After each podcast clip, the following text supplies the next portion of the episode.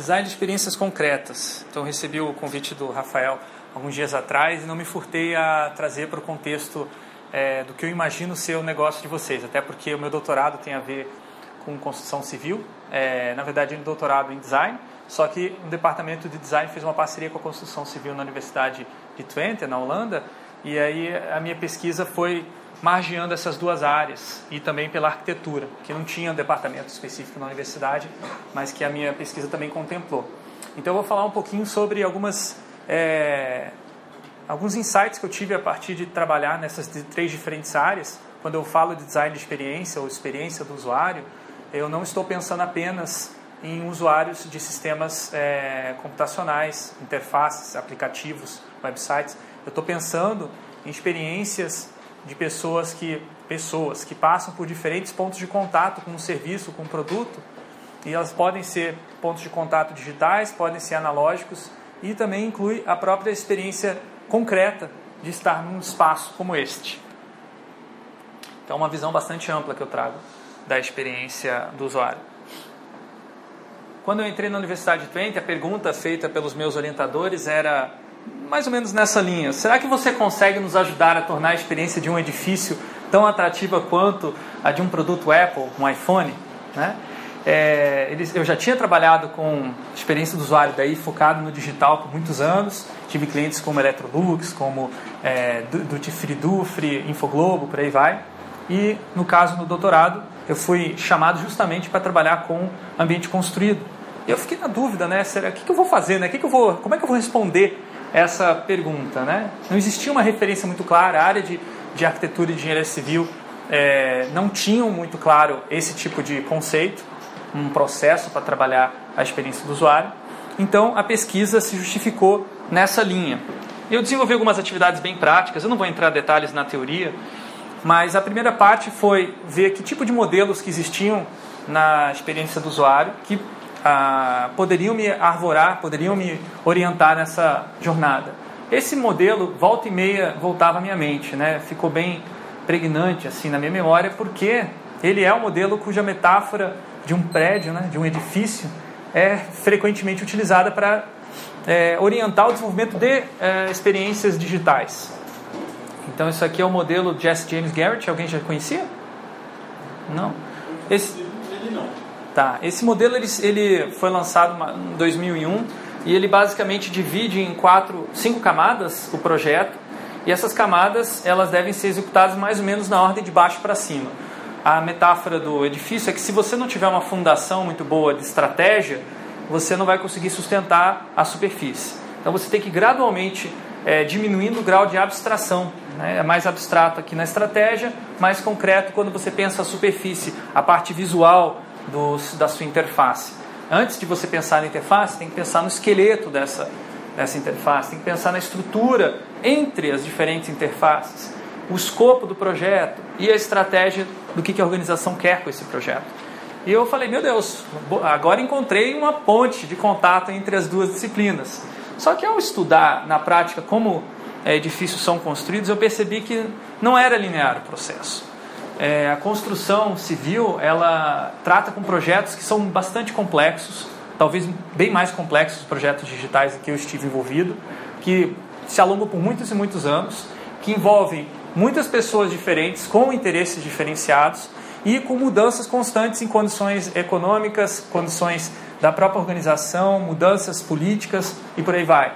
Então o processo não podia acontecer de baixo para cima. Muitas vezes a começava a partir da superfície, com um rascunho de um arquiteto, ou a visão de um cliente é, que já vem com uma ideia de como vai se aparecer, vai aparecer aquele prédio, né, aquele edifício, num determinado contexto urbano, e as coisas vão se transformando né, ao longo do tempo. Então, não era tão simples assim essa, essa importação, digamos assim, de conhecimentos da área que eu já trabalhava para a construção civil. Então, o que, que eu desenvolvi como prática, né? Percebi que a motivação era fundamental. O primeiro problema era o seguinte: as pessoas no âmbito da construção civil com quem eu interagi na Holanda não estavam muito motivadas a se preocupar com os usuários finais. Falava muito de cliente, mas o usuário falava pouco. E o cliente normalmente não era um usuário. Era, de repente, um, um big boss da organização, mas ele não ficava usando o espaço físico para organizar a sua a, a unidade de trabalho. Ele tinha ali um, um escritório privilegiado e tá bom para ele. O resto, quem estava, digamos assim, na, na, no chão de fábrica, né, colocando entre aspas, não tinha essa, é, essa voz, digamos assim, não tinha a possibilidade de se manifestar nos projetos. Então, é, a primeira ação que a gente fez foi que tal convidarmos usuários a participar do projeto é, arquitetônico. Então, a gente organizou algumas oficinas, no caso de um projeto de um centro de diagnóstico por imagem, e trouxemos uh, futuros uh, doutores, enfermeiras e pessoas que iriam trabalhar nesse centro, né, para observar a planta baixa, fazer críticas, sugestões, e as críticas foram bem é, fortes, né? Tanto é que os arquitetos tiveram que fazer uns RAFs e uns esboços ali de mudanças em tempo real. Esse tipo de colaboração entre arquitetos e, e clientes já é comum, mas arquitetos e usuários não é muito comum. Aí a gente percebeu que essa é, colaboração não era muito produtiva às vezes, porque é, representar o espaço de maneira bidimensional para um usuário é, que não, é, não tem essa visão espacial de um engenheiro ou de um arquiteto é muito difícil. Então eles não conseguiam visualizar as atividades de trabalho deles ali naquele espaço. Então a gente criou alguns jogos. O primeiro que a gente fez foi esse daqui, que representa a movimentação dos pacientes e das enfermeiras. Cada, essa linha aqui é uma espécie de workflow de trabalho é, em cima da, da planta baixa.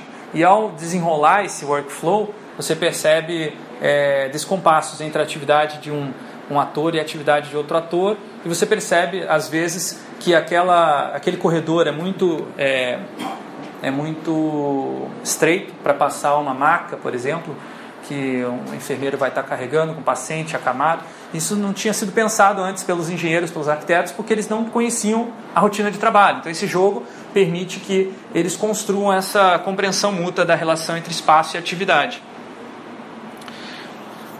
Não parei por aí e comecei a buscar a tecnologia da informação como uma maneira de dar escala para esse tipo de solução. Então, desenvolvi uma extensão para uma ferramenta de modelagem muito utilizada na, na construção civil lá na Holanda, que é a Adobe é, Revit, não, desculpa, Autodesk Revit, que permite que você modele uh, um espaço com informação de construção. Não sei se já estão é, discutindo Building Information Modeling entre porque é uma área que permeia, digamos assim, a área de vocês, vocês produzem materiais né, para construção, e no Building Information Modeling você modela um espaço e você diz qual material que vai ser construído cada parte daquele espaço, e essa informação fica atrelada ao modelo tridimensional. Então você pode inclusive utilizar essa informação para planejar a construção, dizendo, digamos assim, em que fase que aquele material será necessário. Você pode, a partir da, da, da do BIM também, fazer estimativas de quantidade é, bastante precisas. Tá? Eu não vou entrar em muitos detalhes porque não é minha especialidade, Building Information Modeling, é, mas é, foi uma área que estava sendo estava sofrendo transformação digital na Holanda. Construção civil, naquele momento, estava incorporando esse Building Information Modeling em várias é, empresas. E eles me pediram para tentar produzir algum tipo de ferramenta que incorporasse também a visão do paciente, a visão é, dos trabalhadores da área de saúde dentro da, desses modelos. Foi que eu desenvolvi uma, uma ferramenta que permite mapear os caminhos, da mesma maneira que a gente tinha visto ali na, no slide anterior, só que agora com informações bem mais precisas de quantos metros cada, é, cada pessoa vai andar para cumprir uma determinada tarefa, quais são as etapas, em que lugar aquela pessoa fica, quanto tempo ela fica em cada lugar, e você pode gerar um walkthrough, né, uma, um tour virtual pelo caminho que aquela pessoa vai trilhar para ver se ela faz sentido, se o wayfinding, né, se a pessoa não está confusa, digamos assim, um monte de corredores e portas e por aí vai. Essa ferramenta, para quem tiver interesse, ela está gratuita, disponível no meu website.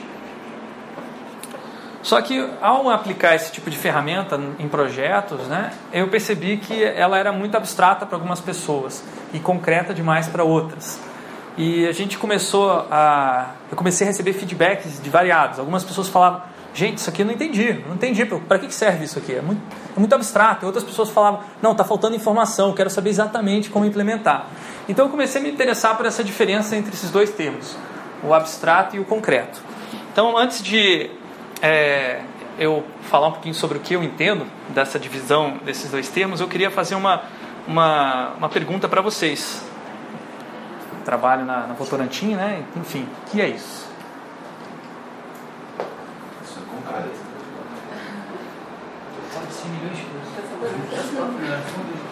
Ah, fundo de tela? O que mais? Uma célula aproximada. Hã? Uma célula aproximada. Uma célula aproximada. Pode ser o fundo do mar. Fundo do mar. Pode ser mármore. Mármore. Pode ser a pele de alguém. Pode ser a pele de alguém. A pele de alguém. Vocês são criativos, hein? Enfim, eu, eu, gostei, eu gostei da primeira resposta, né? Vocês, na hora, não se furtaram a dizer é concreto, porque, enfim, vocês produzem concreto, né? Então, isso aqui é o concreto para vocês. Agora, brincando com a semântica da palavra, né? Isso, essa, essa informação é concreta para vocês, porque vocês já viram isso aqui. Agora, quando eu mostro essa, esse slide para pessoas que não atuaram na construção civil, elas não conseguem na hora perceber que isso aqui é o material concreto. Então, para elas, isso aqui é abstrato. Tá? Essa é a diferença. Tá? Para o usuário, isso aqui não é concreto. Quando ele entra num ambiente construído com concreto, ele não percebe que aquele material é concreto. A não ser que ele tenha uma experiência prévia concreta com concreto. tá? Então, o ponto dessa fala é o seguinte: quando a gente vai projetar experiências, se a gente projetar experiências abstratas, para o usuário, aquela experiência vai, não vai ser, vai ser abstrata. Agora, se você projetar uma experiência concreta baseada na experiência prévia desse usuário, que isso que é concreto agora no sentido mais psicológico do termo, então você tem uma experiência que ela vai ser muito mais é, relevante para aquele usuário. Tá? Esse é o ponto da minha brincadeira. Tá? E uma crítica também, porque a maior parte da literatura, da prática de experiência do usuário focaliza na parte abstrata, enquanto que na minha prática eu focalizo em coisas muito concretas. Então vou mostrar alguns exemplos de utilização de, do material concreto para oferecer experiências concretas. É, essa aqui é uma ciclovia construída na, na cidade onde é, Van Gogh, né, aquele pintor holandês famoso, viveu em homenagem ao, ao acho que ao centenário da sua morte, alguma coisa assim. É, eles fizeram essa essa ciclovia que brilha no escuro à noite. Né? Ela é feita com material luminescente que acumula a, a, a, energia do sol e durante a noite ele exibe essa. Na verdade, não é a noite toda, né? mas durante algumas horas após o, o pôr do sol, ele exibe esse maravilhoso é, é, cenário assim de meio de um conto de fadas, né? Que é parecido também, lembra um pouco algumas das cenas que o próprio Van Gogh pintou nas suas nas suas, é, nos seus quadros. Né? Esse trabalho foi feito por um artista holandês que também estudou numa universidade, o Daniel Rosenharder, e a, uma das maiores empreiteiras da Holanda, a Heymans. Por incrível que pareça, a Heymans contratou um artista para trazer inovação no departamento de inovação. Né? E, e, esse artista fez coisas magníficas. Eu estou mostrando um dos trabalhos. Depois, se vocês quiserem ver mais coisas, é incrível as coisas que eles fizeram com essa empreiteira, inacreditável. Concreta também é a experiência de morar na Vila Uapelu, que é uma casa construída com materiais reciclados. Né? Tem concreto também, a base é um concreto novo, mas apenas essa base. O resto é tudo salvados, materiais salvados de restos de construção civil. É, por exemplo, aqui no, no forro, eles estão usando aqueles é, carretéis gigantes de madeira que utiliza-se para cabos né, elétricos. Você tem uh, a utilização dessas uh, estruturas metálicas refúgio da construção de outras construções. Né?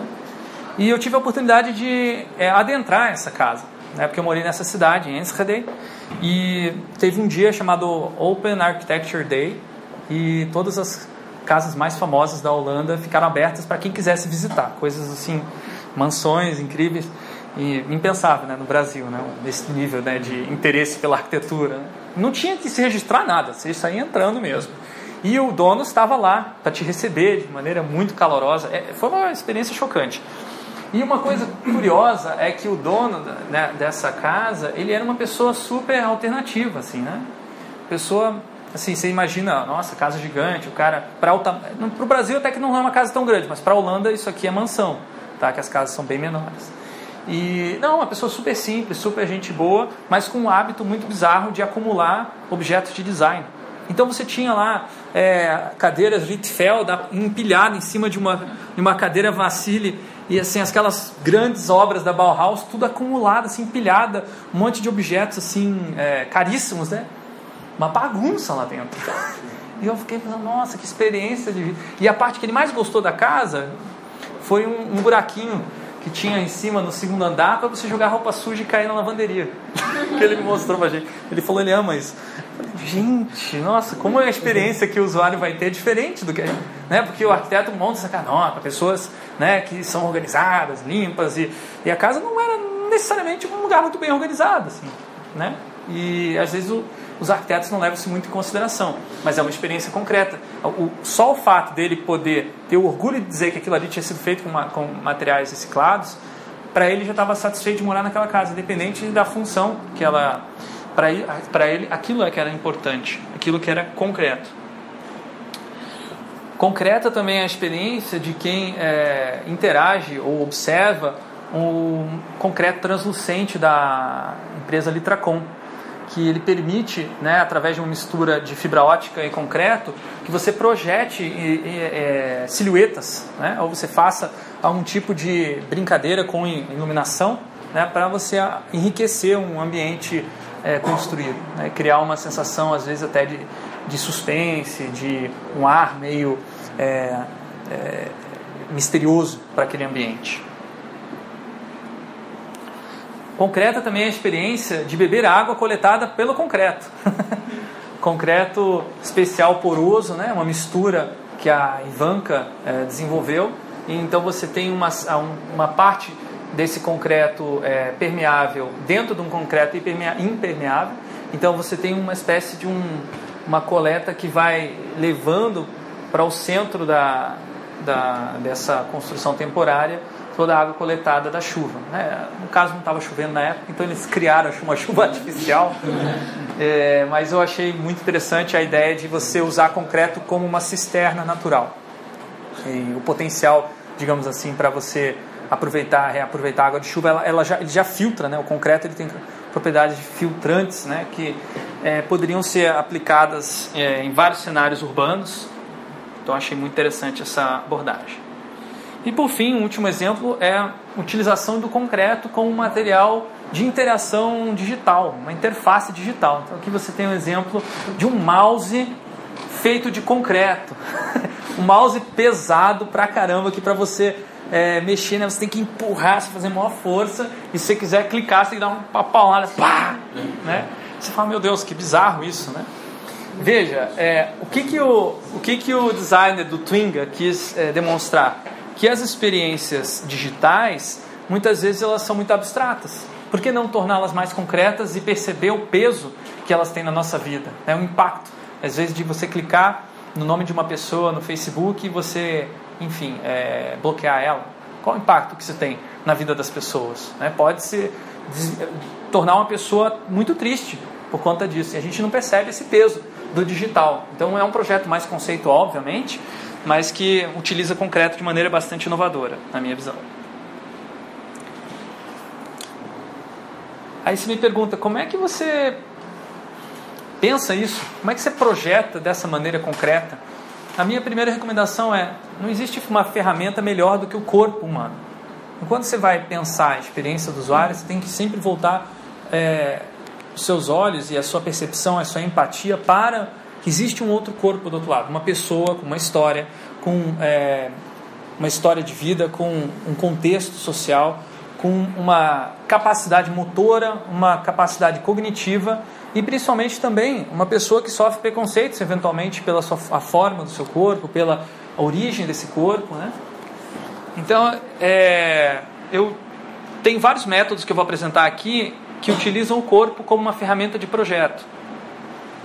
A primeira parte é para a gente falar um pouquinho como que usa esse corpo, né, de maneira mais conceitual. Primeiro, abrir uh, os sentidos. Está sempre prestando atenção no que está ao seu redor, nessa sala. O que, que foi feito pelo For Coworking para que essa, esse encontro, neste momento, é, pudesse ser um encontro produtivo? Quais são as decisões da, da arquitetura desse ambiente que influenciam o nosso corpo agora? Né, nós, meu corpo agora, nesse momento, ele está confortável sentado aqui, é, eu em pé aqui nesse outro lado estou é, me sentindo bem de ficar subindo e descendo esse aqui? Não sei, eu estou achando estranho. Estou achando estranho, porque é uma sala muito pequena para ter tablado. Na minha visão, eu sinto um pouco distante de vocês, mas às vezes eu quero mostrar o slide. É, é estranho. O baixinho fica feliz. O baixinho fica feliz, é. Pode ser. Então, cada corpo tem uma experiência diferente, né? É, sentir o que a outra pessoa sente, né? se colocar no lugar do outro, desenvolver empatia. Você só faz isso com o corpo. Uma máquina não consegue ter empatia. É, uma ferramenta, é, qualquer ferramenta digital que você utilizar não vai te permitir desenvolver empatia. Empatia é uma relação humana. Né? Então você, é, é, essa é a base, digamos assim, de todo o processo de design thinking, né? Você começar a pensar no, na outra pessoa. E aí na hora que você vai criar essa experiência, antes de você criar ela numa ferramenta digital, antes de você desenhá-la no papel, antes mesmo de desenhar no papel, que é normalmente o que se propõe como o começo do design thinking também, o post-it, antes de colocar no post-it, pensa no corpo. E o corpo é suficiente, só ele é suficiente para você prototipar, para você começar a criar uma experiência. Nesse caso aqui, nós temos estudantes da PUC uh, utilizando a técnica de body storming. Então, ao invés de brainstorming, que é com o cérebro, você usa o corpo todo, né? Body storming é, para criar uma experiência é, digital que permitisse que um estudante que está viciado em jogar videogames, então aqui é o videogame, tá? Aqui tem um estudante atuando como um videogame, né? Ou melhor, um jogo digital num PC, né? Porque ele está usando o mouse aqui, nessa conexão aqui é o mouse. É, como é que faz para motivar ele, é, para ele conseguir superar ah, o dilema entre a necessidade de trabalhar, ganhar dinheiro e a necessidade de descansar e ao mesmo tempo a necessidade de se divertir? Então eles estavam tentando pensar uma experiência gamificada de trabalho, basicamente a partir dessa, dessa exploração. É claro que essa exploração não dá um resultado diretamente aplicável, mas ela dá um resultado mais amplo que depois você pode aplicar de diferentes maneiras. Essa etapa já é uma etapa um pouco mais é, focada, em que você constrói mesmo um protótipo físico da sua experiência e você utiliza o corpo para gerenciar esse protótipo e dar funcionalidade a ele. Isso aqui se chama técnica mágico de Oz. Então você tem uma pessoa fazendo o papel de um computador, mudando as telas que o usuário vai clicando.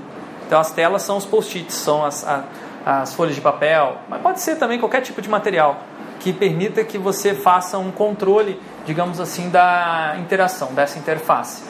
Nessa tipo de interação, você tem que pedir, obviamente, o usuário para abstrair, para imaginar que aquilo ali é uma experiência concreta. Né? E você vai conduzindo para verificar se aquela experiência faz sentido para aquele usuário.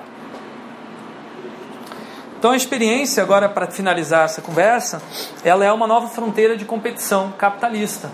A gente vive hoje uma transição para o que os analistas chamam de economia da experiência. Tem um livro maravilhoso do Pine Gilmore que explica que quando você oferece uma experiência, você consegue é, cobrar, né, você consegue gerar valor muito maior do que se você oferece um mero commodity.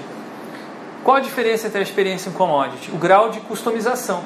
Então, você, no commodity você tem um material que pode servir para qualquer coisa, multiuso, mas que ao mesmo tempo ele não tem funcionalidades específicas. Né? Quando você customiza ele, dá um, um fim para ele, né, um produto, ele se torna um produto. Um produto ele já vem empacotado com uma funcionalidade específica, com um público-alvo específico, mercado específico. Então aqui você já pode cobrar 50 vezes mais. Né? Aí você transforma esse produto num serviço, você oferece o mesmo café, só que com um jeito de servir, com um local específico para servir, e aí você já pode cobrar 150 vezes mais né, do que é o commodity. Né? Agora, uma experiência é quando você traz uma ideia, uma, uma ideia de uma marca global com uma abordagem para servir completamente diferenciada, que envolve é, nome da pessoa, que envolve é, tipos diferentes de café que você não imaginava, criativos, né? envolve produtos sazonais, envolve acesso Wi-Fi, envolve um ambiente confortável para você sentar e ficar sem ninguém te encher o saco durante um bom tempo lá, trabalhando eventualmente, organizando reuniões. Quer dizer, aqui você tem uma experiência, você não tem só um mero serviço, que é um, serviço customizado para o que você está querendo fazer lá. Então você já aí já consegue cobrar aí é, né, mil vezes mais do que o commodity original.